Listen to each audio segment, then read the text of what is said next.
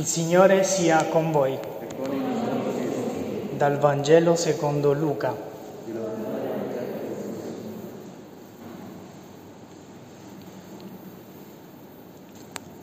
In quel tempo Gesù disse ai farisei, c'era un uomo ricco che indossava vestiti di porpora e di lino finissimo e ogni giorno si dava a lauti banchetti.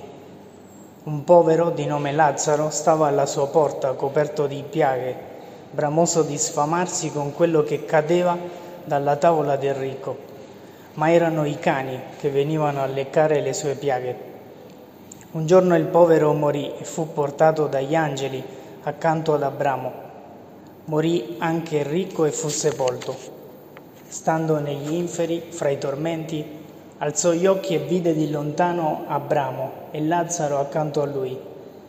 Allora gridando disse, Padre Abramo, abbi pietà di me, manda Lazzaro a intingere nell'acqua la punta del dito e a bagnarmi la lingua, perché soffro terribil- terribilmente in questa fiamma. Ma Abramo rispose, Figlio, ricordati che nella tua vita tu hai ricevuto i tuoi beni e Lazzaro i suoi mali, ma ora in questo modo lui è consolato, tu invece sei in mezzo ai tormenti. Per di più, tra noi e voi è stato fissato un grande abisso. Coloro che di qui vogliono passare da voi non possono, né di lì possono giungere fino a noi. E quello replicò, allora padre ti prego di mandare Lazzaro a casa di mio padre, perché ho cinque fratelli. Li ammonisca severamente perché non vengano anch'essi in questo luogo di tormento. Ma Abramo rispose, hanno Mosè e i profeti, ascoltino loro. E lui replicò, no, padre Abramo, ma se dai morti qualcuno andrà da loro si convertiranno. Abramo rispose, se non ascoltano Mosè e i profeti, non saranno persuasi neanche se uno risorgesse dai morti. Parola del Signore.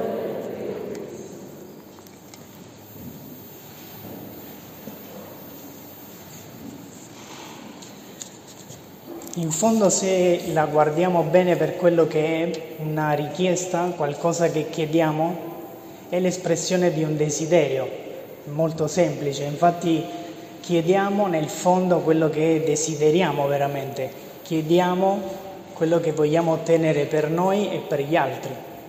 Quindi una richiesta è l'espressione di un desiderio più profondo che c'è dentro di noi. Potremmo dire in un certo modo, dimmi che cosa chiedi e ti dirò quali sono i desideri profondi del tuo cuore. Ecco perché allora queste richieste, queste tre richieste del Padre nostro, sono una vera e propria radiografia di quali sono i tre desideri più grandi del cuore del Figlio di Dio. Che cosa desidera il cuore di un vero Figlio di Dio? No? E vedevamo, Padre, sia santificato il tuo nome, venga il tuo regno, sia fatta la tua volontà. Ma queste tre richieste non ci mettono solo in un confronto tra i nostri desideri e quelli di Gesù, che è il figlio di Dio. Non ci offrono solo una pietra di paragone, ma fanno molto di più, perché queste tre richieste in realtà sono un cammino in cui noi siamo invitati ad entrare per trasformare il nostro cuore. Infatti è vero che chiediamo quello che desideriamo, questo è vero, e quello che non desideriamo non lo chiediamo, ma è anche vero che quando iniziamo a chiedere insistentemente qualcosa, per il fatto di chiederla, già solo per il fatto di chiederla insistentemente, stiamo iniziando a volerla, a desiderarla. Ovvero, quando noi iniziamo a chiedere anche se non lo desideriamo ancora con tutto il cuore, Padre, sia santificato il tuo nome, venga il tuo regno e sia fatta la tua volontà, la richiesta su cui oggi ci soffermiamo, entriamo in un cammino di trasformazione profonda del, dei desideri del nostro cuore. E il nostro cuore inizia a diventare come quello di Gesù. E infatti Kierkegaard diceva che pregare, richiedere, non è ottenere qualcosa nel fondo, ma diventare. Vedete allora quando iniziamo a chiedere, iniziamo a diventare quello che chiediamo, ci trasformiamo in quello che chiediamo. Il nostro cuore inizia a desiderare, chiedendo con Gesù insieme a Gesù queste tre richieste, che sia santificato il nome del Padre, che venga il suo regno, che sia fatta la sua volontà. Allora entriamo in questa richiesta con quest'ottica, un cammino di trasformazione profonda del nostro desiderio, desiderare con il cuore sia fatta la tua volontà. Dobbiamo vedere innanzitutto che cos'è la volontà di Dio e qual è la volontà di Dio. Ricordo ancora quando sono andato in America, negli Stati Uniti, eh, come missionario per iniziare a studiare la teologia e ero arrivato da un mese e non sapevo parlare bene inglese, quindi eh, siamo andati in un posto, in un fast food a mangiare un panino e è stata per me la prova del 9 perché in America c'è il valore dell'opzione, quindi tu puoi scegliere tutto. Quindi per me un'operazione molto semplice che era ok, vado là, prendo un panino, 5 minuti si è trasformata veramente quasi in un parto. Sono stato 20 minuti perché mi chiedevano in inglese che tipo di pane volevo e poi che tipo di formaggio e c'erano 10 tipi di formaggio impronunciabili per me e poi che tipo di prosciutto, quindi stavo a metà della, della richiesta, ho detto senti dammi un panino, non so, vedi tu. Ma c'è questo valore, attenzione, in America un'opzione che sia personale e libera e questo è qualcosa che oggi noi valorizziamo tanto, il fatto di poter scegliere liberamente e personalmente. Questa era una banalità, ok? Era la scelta di un panino. E la volontà di Dio Padre è così, è libera ed è personale è personale e ti personalizza, ti rende più te stesso, ovvero non è qualcosa che Dio Padre ti vuole imporre dall'alto, non è un'imposizione che all'improvviso mi cade dal cielo. Non ha nemmeno niente a che vedere con il fato, il destino dei greci, no, no, no, niente di tutto questo. Non è nemmeno un'energia, qualcosa di misterioso che io devo captare uscendo fuori, non so, oggi ci sono le nuvole, allora che cosa, qual è la volontà di Dio? Non è tutto questo, è una volontà chiara, personale. Personale vuol dire che Dio Padre desidera qualcosa per ciascuno di noi. Questa è una cosa straordinaria per ciascuno di noi. È qualcosa che ci coinvolge personalmente e liberamente. La volontà di Dio Padre è personale, ma non è individualista. È personale, sì, ma non è individualista. Perché questo desiderio, questa volontà che Dio Padre ha per ciascuno di noi, ce lo ha per tutti. E qual è? Desiderio di salvezza. Dio Padre vuole che tutti i suoi figli, e quindi noi, siamo salvi. Questo desiderio che ha per ciascuno di noi, che si concretizza in un modo particolare, questa salvezza, per ciascuno di noi è uguale per tutti, ce l'ha per tutti e per questo non è individualista, non fa preferenze, ma sì è personale. Che cos'è allora questa salvezza? Tutti noi sulla carta d'identità abbiamo scritto sulla carta d'identità il nostro stato, celibe, nubile o coniugato, sposato, sposata. Ecco, io mi sento di dire che la salvezza è proprio questo, non è tanto qualcosa che otteniamo, ma è uno stato. Dio Padre ci salva facendoci entrare in un nuovo stato. Vuol dire un nuovo modo di abitare qui, sulla terra, un nuovo modo di vivere, di stare qui. In relazione con chi? Con Dio, di cui io sono figlio, in relazione con gli altri, di cui io divento fratello, in relazione con il mondo, con le mie cose, di cui io divento un benefattore, un potenziale benefattore. Quindi la salvezza non è tanto qualcosa da acchiappare, ma uno stato nuovo in cui entrare, una vita nuova, partecipare del regno di Dio, perché quando entriamo in questa salvezza, quando entriamo in questo stato, iniziamo a godere del regno di Dio, che è un regno di gioia, di pace, di amore, di giustizia.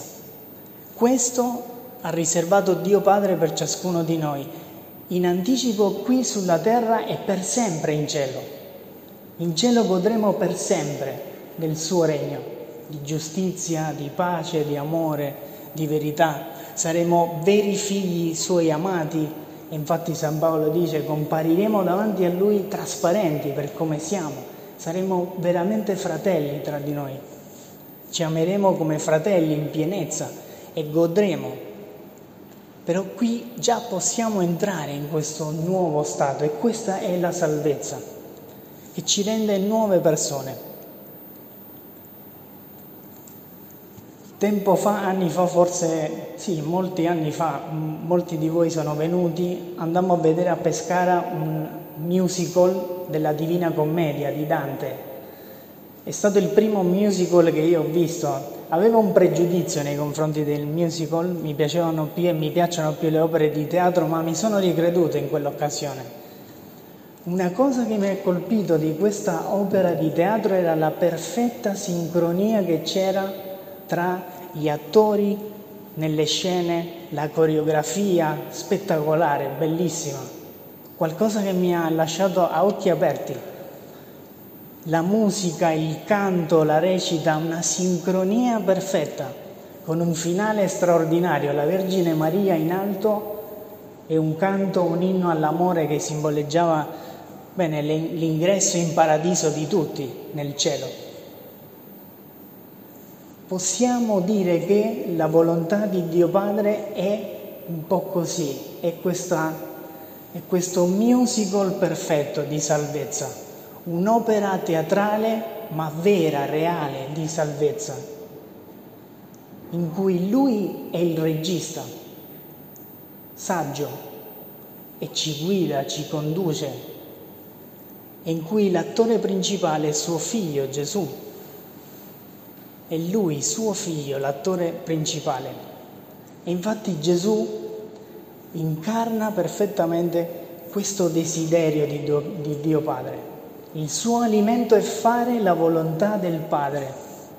Lui ci insegna a fare la volontà del Padre. Lui è venuto nel mondo per fare la volontà di Dio suo Padre, tanto che dice il mio alimento è fare la volontà del Padre mio.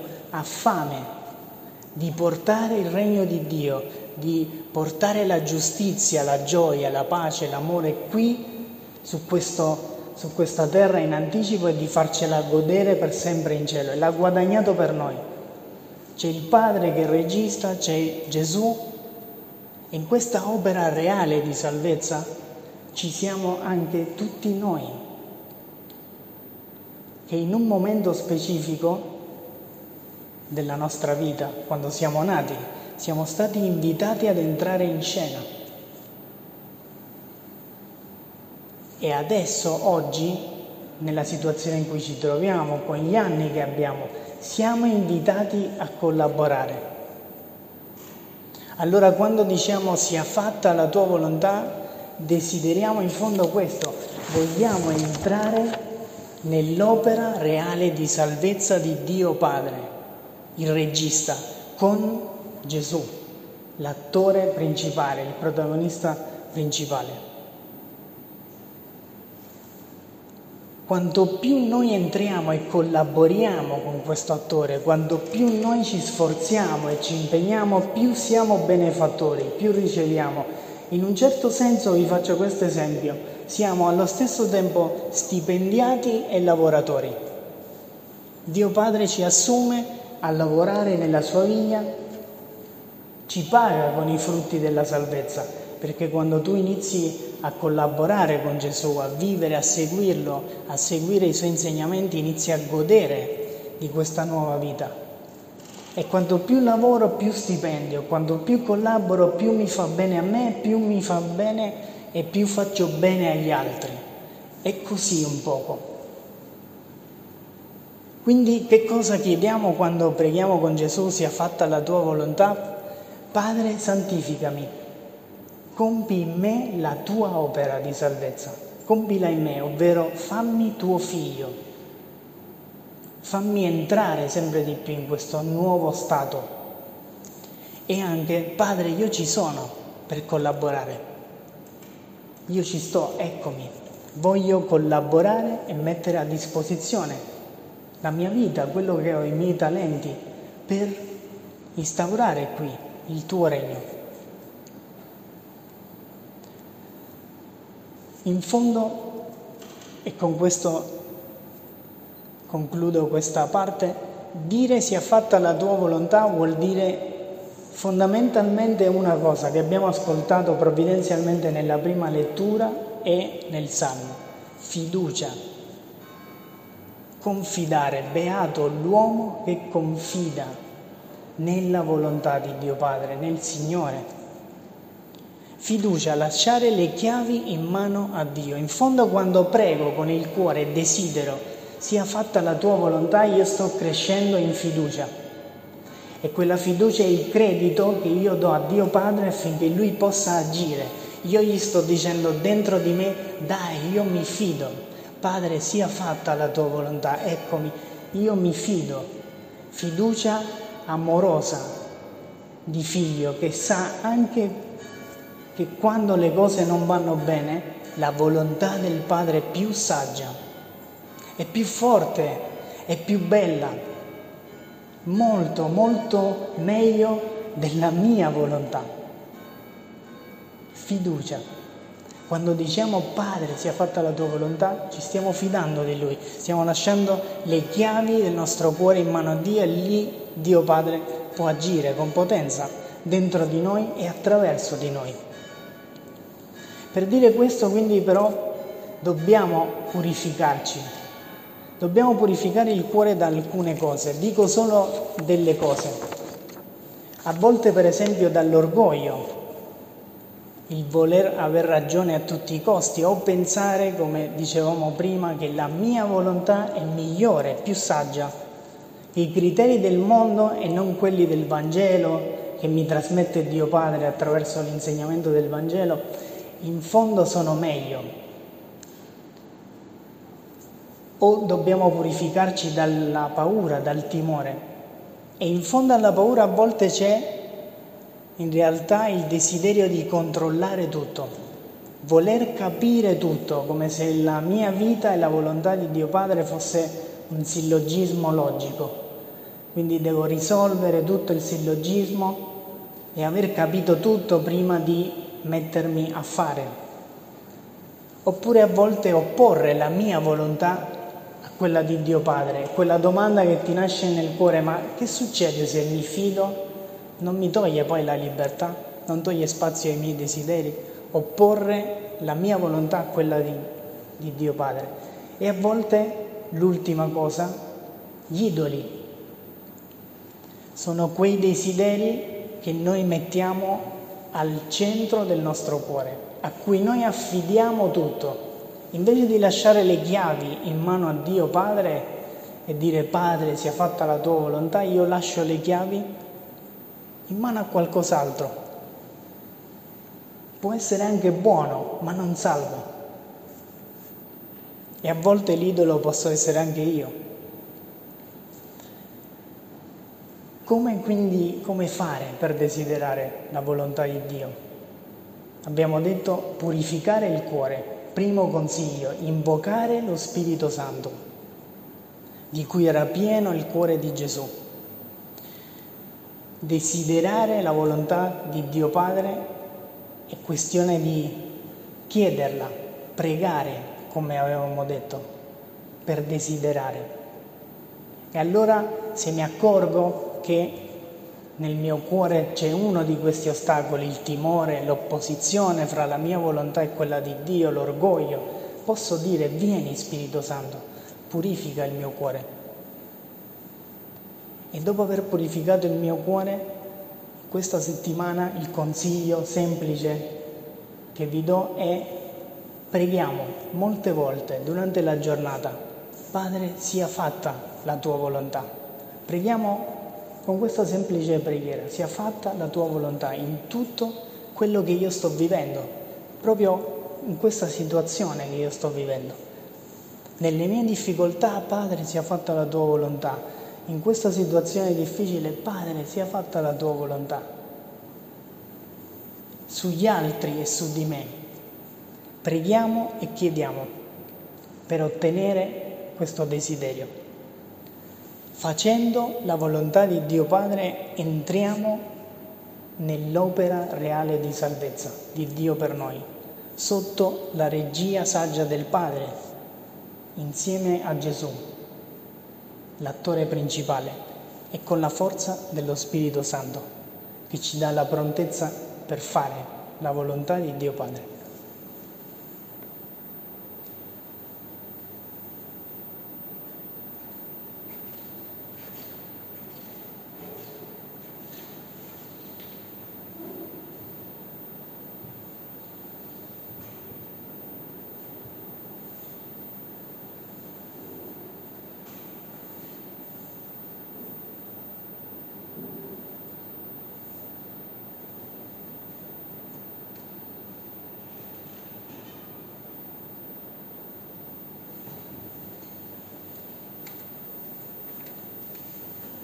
Sentiamo adesso il Padre.